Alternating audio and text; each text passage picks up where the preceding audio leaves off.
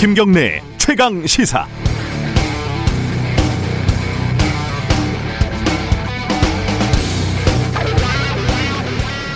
윤석열 검찰총장이 운전기사 등 직원들과 순댓국을 먹었다는 괴상한 기사들이 어제 갑자기 포털에 대거 등장했습니다.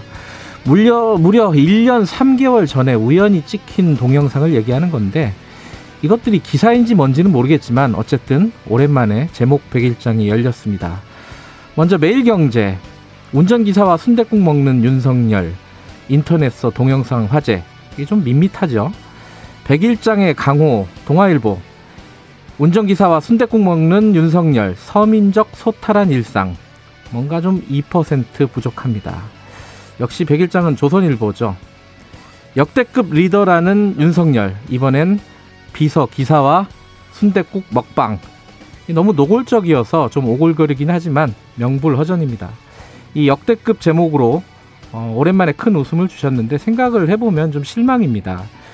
이 권력에 대한 추상 같은 비판자를 자처하는 조선일보가 왜 윤 총장에 대해서는 이렇게 봄바람처럼 자유롭단 말인가요? 평상시에 하던 대로 순대국 싫어하는 부하 직원들에게 갑질, 사건 쌓여 있는데 한가롭게 맛집 탐방, 노골적인 순대국 정치, 배우의 탁현민, 아 탁현민은 아니겠군요. 어쨌든 이 정도는 취재를 해서 써줘야지 권력 비판지 아니겠습니까? 하지만 또 생각을 해보면 뭐 일제 강점기의 일왕을 찬양하고 군부 독재 시절 전두환을 찬양하고 박근혜 정부 때 형광등 100개 아우라 이것도 생각이 나고 그 DNA 하나는 참 일관성이 있다 이런 생각도 들고요. 이 와중에 방상훈 조선일보 사장은 어제 신년사에서 이렇게 말하더군요. 조선일보는 사회 곳곳이 포퓰리즘과 위선 거짓으로 흔들릴 때 늘 언론으로서 할 말을 해왔다. 참 어지럽습니다. 1월 6일 수요일 김경래 최강 시사 시작합니다.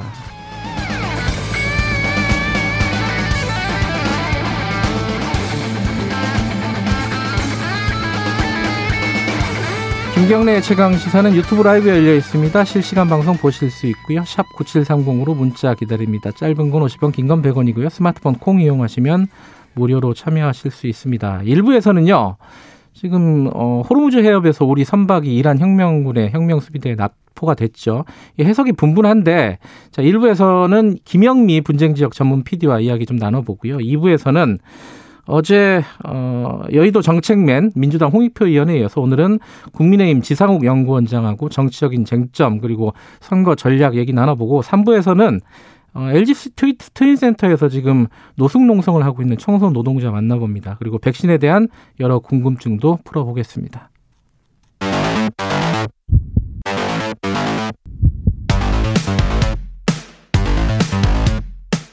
오늘 아침 가장 뜨거운 뉴스 뉴스 unboxing 뉴스 unboxing 민동기 기자 나와 있습니다. 안녕하세요. 안녕하십니까. 김민하 시사평론가 나와 계십니다. 안녕하세요. 안녕하세요. 어, 이란 얘기 잠깐 하고 갈까요? 그 지금 이게 어, 우리 선박을 나포한 게 이란에서는 환경 오염 이것 때문에 나포했다 이렇게 얘기는 일단 했는데 바깥에서는 지금 우리가 지금 동결하고 있는 자금 때문이다 뭐 이런 얘기 나오고 있어요. 이게 왜 이런 얘기가 나오고 있는 거죠? 그러니까 자금이라는 게, 예. 예, 그 미국이 이란을 제재를 하면서 네. 어, 사실 이란하고 거래를 할 수가 없게 됐습니다. 네. 특히 이란산 원유 이런 것들은 우리 경제에 중요한 이제 품목이었는데 네. 그러다 보니까 우리 돈을 우리 은행에 이제 일단 맡기고 그것을 이제 이란산 원유를 이제 수입 대금으로 어, 실으기로 하고 대신에 이걸 직접적으로 이란에는 넘겨줄 수 없으니까 돈을 이란이 우리나라 물품을 수입을 할 때 여기서 이제 우리나라 기업들에게 돈을 지불하도록 하는 게 음. 이게 뭔가 이, 이 미국의 제재를 피해가는 신의 한 수다 뭐 이런 거였거든요. 네. 근데 이제 이란하고 핵 협상이 미국하고 핵 협상이 이제 틀어지면서 어, 트럼프 행정부가 제재를 강화하는 바람에 아, 이란산 원유에 관련된 수입이 금지가 됐습니다. 네. 그러다 보니까 이란은 이란 입장에서는 원유를 수출하고 있지 않은데 네. 한국에 묶여 있는 돈이 있는 것이고 그 돈을 그럼 돌려줘야 되는 거 아니냐 이런 주장을 해온 거거든요. 네. 이게 합치면은 한 우리 돈으로 한 10조 원 정도 된다고 그래서 상당히 뭐 어, 문제다 이런 얘기를 이란은 계속 해왔는데 그러다 보니까 이번에 이제 우리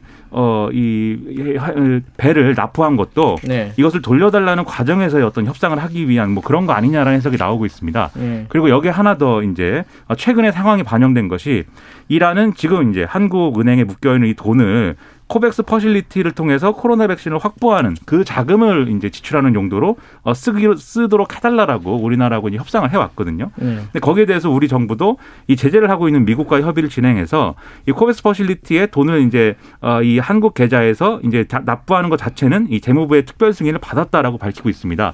문제는 이게 COVAX Facility에 돈이 납부가 되려면 환전을 달러화로 해야 되는데 그러려면 이 돈이 이제 미국 은행을 거쳐야 되는 거죠. 이 경우에 이란 입장에서는 미국 은행에서 그러면 이 돈이 동결될 수가 있다라고 우려를 해서 지금 이 제안도 불충분하다라고 지금 주장하고 있다는 거거든요. 네. 그래서 이런 이런 차원에서 결국 이제 아, 이런 이 사건이 일어난 게 아니냐라는 해석이 나오고 있습니다. 그러면 지금 우리는 어떻게 협상을 하고 있는 겁니까? 그러니까 지금 현재 대표단을 파견하기로 했고요. 예. 최종건 외교부 1차관이 10일부터 2박 3일 일정으로 이란을 방문을 해서 이 현안을 논의할 예정이라고 하는데 아, 저런 어떤 분석 말고도 미국 언론들도 이 사건을 굉장히 주목을 하고 있거든요. 네. 그러니까 CNN 같은 경우에는 결국에는 이게 미국을 향한 메시지다 이렇게 보도를 하고 있습니다. 이게 왜냐하면 20일 바이든 정부가 이제 공식적으로 취임을 하지 않습니까? 예. 그러면 이제 이란하고 어, 핵 합의를 좀 해야 되거든요. 음. 근데 이걸 좀 염두에 두고 협상에서 유리한 고지를 차지하기 위한 그런 노림수가 있다. 이게 왜냐하면 아, 미국의 동맹국인 한국의 선박을 납포해가지고 이 핵 협상을 앞두고 대미 협상력을 높이려고 한다. 그래서 CNN 같은 경우에는 한국이 미국과 이란 사이의 중립적 희생자다. 뭐 이렇게 보도를 하고 있거든요. 아, CNN이 그렇게 보도를 그렇게 보도를 했습니다. 음. 예. 그러니까 이게 결국 이게 이 미국이 이란을 네. 제재하면서 생긴 여러 가지 문제이지 않습니까? 그러니까요. 그러니까 사실 우리의 어떤 뭐 어, 자금이 묶여 있는 거, 한국의 자금이 묶여 있는 것도 근본적인 원인을 찾자면 결국 미국의 제재거든요. 근데 이제 미국의 제재를 풀 수 있는 유력한 방안이 지금 말씀하신 대로 핵 협상을 하는 것이고, 근데 바이든 행정부의 경우에는 오바마 행정부에서의 유산이기 때문에 핵 협상이 오바마 네. 정부의 유, 이 유산을 트럼프 행정부가 뒤집은 것이기 때문에 이 이후에 바이든 행정부에서 외교 어, 이 대외 외교 정책의 우선순위의 1순위가 아마 이란 협상이 될 가능성이 높다 이렇게들 보는 거죠. 네. 그러니까 결국 이것까지 겨냥하고 지금 이란이 행보를 하고 있다 이런 해석이 있고 더군다나 여기에 하나 또 중요한 게 이란이 6월 달에 대통령 선거를 합니다. 그 나라가 뭐 최고 지도자가 다 마음대로 하는 것 같지만 나름대로 선거도 하고 뭐 열심히들 노력을 하고 있습니다. 네. 근데 거기서 이제 항상 이제 문제가 되는 게 강경파가 되느냐 옹건파가 되느냐의 음. 문제가 있는데 지금 그래서 이걸 토대로 해서 6월이 되기 전까지 일단 이 대미 역사 문제를 마무리 짓고 아마 네. 지금의 집권 세력이 뭐 집권을 연장하고 싶은 의도이거나 아니면 강경파가 지금 뭐 이 선거를 노리고 독자 행보를 하는 것이거나 여러 해석이 나오고 있어서 이것 중에 어느 거냐에 따라서 또 우리의 노력이 어떻게 결실을 맺느냐 언제 결실이 나오는 거냐 이게 또 달라질 수가 있겠습니다. 어, 미국을 노리고 한 행동이다. 그렇다면 미국한테 해야지 왜 우리한테 그럽니까? 미국을 직접적으로 하면 예를 들면 지난번에 어, 이 혁명 수비대의 코드스군 사령관인 거셈 솔레이만이라는 사람이 네. 미군의 공습으로 인해서 죽지 않았습니까? 네. 이때 이란이 굉장히 보복을 할 것이다라고 목소리를 높여왔는데 사실 미국에 직접적으로 보복은 못했거든요. 음. 그리고 항상 보면은 대신 미국의 동맹국들 중에 여러 군데 중에 이제 미국 대신에 건드릴 수 있는 이런 국가들이 뭐 배를 납포한다든지 이런 일들을 사실 전에도 해왔습니다. 네. 그래서 마찬가지 의 상황이 우리한테 적용된 거 아니냐 이런 분석도 있습니다. 아, 좀, 좀 서러운 느낌도 있는데 어쨌든 뭐 냉정하게 어, 사건을 좀 풀어야겠죠. 그렇죠. 예. 예, 지금 상황에서는. 어, 우리나라 얘기 좀 해볼까요? 지금 국회에서 중대재해기업처벌법 어, 뭐, 이제 산업재해를 좀 막아보자, 이러면서 죽는 사람들을 좀 줄여보자, 뭐 이런 취지에서 지금 마련을 하고 있는데, 뭐 단식 농성도 지금 하고 있습니다. 그죠? 이게 합의가 좀 됐다는 보도들이 많이 나오고 있어요. 어떤 합의가, 식으로 됐다는 거예요? 합의가 된 부분이 있고 아직 합의가 안 된 부분이 그러니까 있는데 여야 합의를 말하는 거겠죠. 그렇습니다. 예. 그러니까 어제 국회 법사위 법안심사 소위에서 처벌 수위를 여야가 확정을 했습니다. 예. 사망 사고가 발생을 했을 때 경영 책임자에게 예. 1년 이상 징역형 또는 10억 이하 벌금형을 선고하도록 했습니다. 원래 정부가 제시한 그 처벌 수위는 2년 이상 징역 또는 5천만 원에서 10억 이하 벌금이거든요. 네. 처벌 수위가 좀 완화가 됐습니다. 음. 다만 한 가지 이제 좀 새로 이제 붙은 게 징역과 벌금을 함께 선고할 수 있도록 했기 때문에 어, 어제 뭐 그 백혜련 더불어민주당 간사 같은 경우에는 이거 완화가 아니다라고 설명을 하긴 했습니다만 그래도 완화라는 그런 비판이 많고요. 예. 특히 정의당이 제출한 법안은 징역 3년 이상이라고 명시가 돼 있거든요. 예. 이것과 비교해서는 많이 후퇴했다라는 그런 비판이 많습니다. 벌금도 하한이 없다는 거잖아요, 그죠? 그렇죠. 벌금도 하한선을 없애버렸기 때문에 양형조 양벌 조항도 대폭 완화가 됐고요. 예. 특히 아까는 이제 경영 책임자에 대한 그런 부분이고. 예. 노동자가 사망했을 때 법인에게 부는 벌, 벌금 있지 않습니까? 예. 이것도 50억 이하 벌금 그리고 노동자가 부상을 입거나 질병을 얻었을 경우에는 10억 이하 벌금을 물리는데 합의를 했는데 방금 말씀하신 것처럼 한선을 두지 않았기 때문에 네. 어제 뭐 유호정 정의당 의원 같은 경우에는 아니 그럼 1원이 나오도 결국 그 한선이 없으면은 음. 적용이 되는 것 아니냐 이렇게 반발을 하기도 했습니다. 어, 뭐 다른 쟁점들도 좀 있죠. 지금 사실은 어 이게 통과되냐 마냐의 문제라기보다는 어떤 내용이냐가 이제 중요하게 되는 건데 지금 지금 말씀하신 어떤 벌금이라든가 이런 부분에 하얀 하얀선 말고 어, 뭐 양형이라든가 이런 거 말고 다른 쟁점들도 좀 있죠. 쟁점이 너무 많습니다. 그래요. 네. 중요한 거 한두 가지만 좀. 그 예. 일단 어 이 지금 이제 합의된 내용 중에 발주처의 책임을 부여하지 않는 등의 조항이 있는데 원청 얘기를 하는 거네요. 그렇지만 이게 이제 원청도 있는데 원청의 발주를 한 발주처, 발주처. 예를 들어 정부 같은 예. 그렇습니다. 그렇죠. 여기에 예. 이제 책임을 원래는 부여하자는 취지가 있었는데 예. 를 들면 이 원하청 구조가 굉장히 강하게 돼 있고 이 중에서 공, 공공공사, 관급공사의 경우에는 발주처의 책임을 물을 수밖에 없는 구조인 그런 이제 건설 현장들이 있거든요. 네. 그런 경우에서 이제 일어난 산재 사망 사고에 대해서 이 건설 노동자의 경우에는 굉장히 불리할 수가 있는 음. 이런 법안 내용으로 후퇴한 것이다 이런 지적이 음. 있고요. 그다음에 중대재해 범위를 제한하는 조항 이런 것도 있는데 이게 급성 중독 등 대통령령으로 정하는 직업성 질병자가 동일한 원인으로 다섯 명 이상으로 이제 이렇게 사망했을 때 이게 이제 이, 이, 이 피해를 입었을 때 중대재해법 직업병 기준이다. 사망이 아니라 네. 피해를 입었을 때 이게 이게 직업병 직업병 기준이다라고 돼 있는데 이게 예를 들면은 이 현장에서 똑같은 이유로 이제 뭐 어떤 어, 피해를 입더라도 사실 산재 발병 원인은 여러 가지로 나올 수가 있는 거거든요. 네. 예를 들어서 지난해 포스코 노동자가 직업성 암으로 해서 신청한 산재 발병 원인을 보면은 폐암, 폐섬유증, 르게릭병, 방광암, 혈액암 이런 식으로 별개의 병명으로 나올 수가 있다는 겁니다. 그러면 이게 동일한 원인으로 다섯 명 이상이라는 기준을 충족하는 게 아. 어려워질 수가 있기 때문에 사각지대가 생긴다. 이런 지적이 있고요. 예. 그다음에 6개월 이상 요양이 필요한 부상자가 동일한 사고로 두 명 이상 발생한 재해로 규정되어 있는 이 부상자 관련 이 합의 조항도 문제 소지가 있다라는 건데 예를 들어서 이게 3개월 이상의 요양이 필요한 부상자가 아, 동시에 두 명 이상 발생한 재해라는 게 지금 산안법의 기준인데 네. 여기랑 비교하면 이게 이제 어, 기준이 이제 후퇴한 것이다 이런 지적이죠. 그래서 같은 작업장에서 똑같은 사고로 인해서 어, 똑같은 이제 이유로 사람이 뭐 여러 명이 다쳤다 하더라도 네. 이 중에 예를 들면 뭐 2개월짜리 부상도 있을 수가 있는 것이고 똑같은 이유지만 6개월짜리 부상도 있을 수 있는 것인데 이 경우에 그러면 또 사각지대가 발생하는 거 아니냐 이런 지적들이 나오고 있고 그 외에도 뭐 여러 가지 쟁점이 있어서 상당히 난거 아닙니다. 지금 사실은 가장 큰 쟁점 중에 하나가 유예 기간 얼마나 두느냐 이거였는데 이건 아직 명확하게 결론을 못 내렸는 모양이에요. 그렇습니다. 예. 음. 예. 아직 그 부분에 대해서는 합의를 안 했고요. 예. 그리고 오늘이 이제 여야가 다시 이제 법사위 법안 소위를 열어서 최종안을 확정 의결한다는 방침인데 네. 8일에는 본회의를 개최해서 이거를 통과시키겠다라는 입장이긴 하거든요. 그런데 네.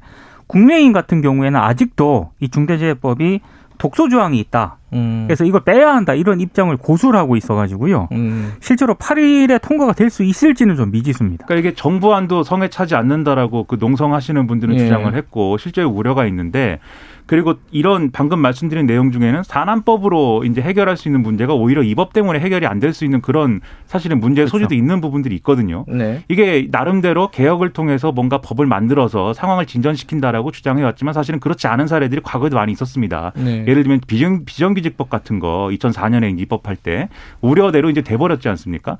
또 그런 사례가 되는 거 아닌가라는 우려가 지금 나와서 좀 여야 합의를 했다가 중요한 게 아니라 실제적으로 효력을 가질 수 있는 내용으로 합의를 할수 수 있도록 음. 지금 뭐 여러 가지 질책이 좀 필요한 것 같습니다. 알겠습니다. 그 8일날 이 통과시키기로 했다는 내용이 있는데 사실 이제 8일날 이거 말고도 예를 들어 정인이법이라고 해야 되나요? 네. 이 이제 아동 복지와 관련된 아동 학대를 방지하기 위한 법안들도 여러 가지가 좀 통과될 예정이라고 하는데 어떤 내용들이 지금 국회에서 지금 나오고 있는 겁니까? 그러니까 그 부모의 자녀 체벌을 금지하는 내용 등이 담긴 민법 개정안이거든요. 예. 이거를 1월 1월 임시국회 내에 조속히 처리하기로 합의를 했고요. 예. 그리고 어제 국회에서 아동학대 치사에 대한 처벌을 현행 5년에서 10년 이상으로 강화하는 내용의 아동학대 처벌법 하고요. 학대 아동에 대한 또 가정 방문을 의무화하는 아동복지법 개정안이 또 발의가 됐습니다. 네. 아마 이 부분도 논의가 될 것 같고 그리고 이제 정부 차원에서 또 또 뭐 나름 대안을 마련을 했는데 경찰청에 아동학대 사건 전담 부서를 신설을 하고요. 그리고 어 입양 절차 뭐 이런 걸 방안을 강화하기로 했다라고 하는데 사실 이런 부분들은 예전부터 지적이 돼 왔던 문제거든요. 그러니까요. 굉장히 뒤늦은 감이 있습니다.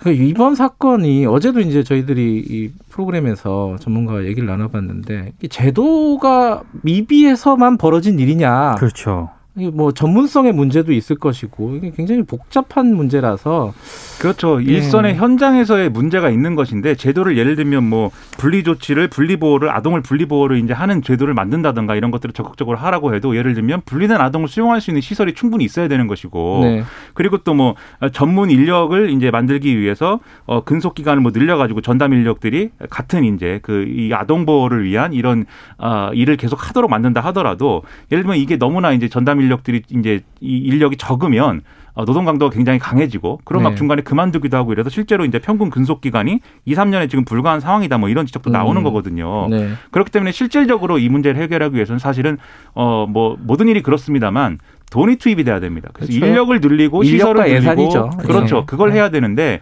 지금 그거는 안 하면서 예를 들면 처벌을 강화하고 뭐 이런 뭐 여러 가지 제도적인 뭐 조치를 만들고 이런 게 지금 실효성이 있겠느냐 이런 지적이 나오고 음. 있고 그러다 보니까 뭐 여당은 추경 예산안 편성할 때 아동학대 예방 감독 인력과 보호 시설을 늘리기 위한 예산 반영을 검토한다고 하는데 이게 뭐 추경에서 해결될 일은 아니고 앞으로도 쭉 이 예산과 관련된 부분들은 정책과 연동해서 강화해 나가야 될 필요가 있다. 이런 주작 지적을 많이 해야 될 것 같습니다. 아동학대 예방과 관련된 예산은 주요 선진국하고 비교하면 우리나라가 10분의 1도 안 된다고 아, 합니다. 그래요? 네. 굉장히 심각하죠. 절대적으로 부족하군요. 그렇습니다. 이런 일이 벌어지는 데는 다 이유가 있는 거죠. 네. 뭐 국회에서 법 통과된다고 이번에 한 번에 해결된다 이렇게 생각하지 말고 그죠? 네. 앞으로 계속 좀 이거는 신경을 좀 써야 될 일인 것 같습니다. 뉴스 unboxing 오늘 여기까지 듣죠. 고맙습니다. 고맙습니다. 고맙습니다. 민동기 기자 그리고 김민하 시사평론가였습니다. 김경래 최강 시사 듣고 계시고요. 지금 시각은 7시 37분입니다.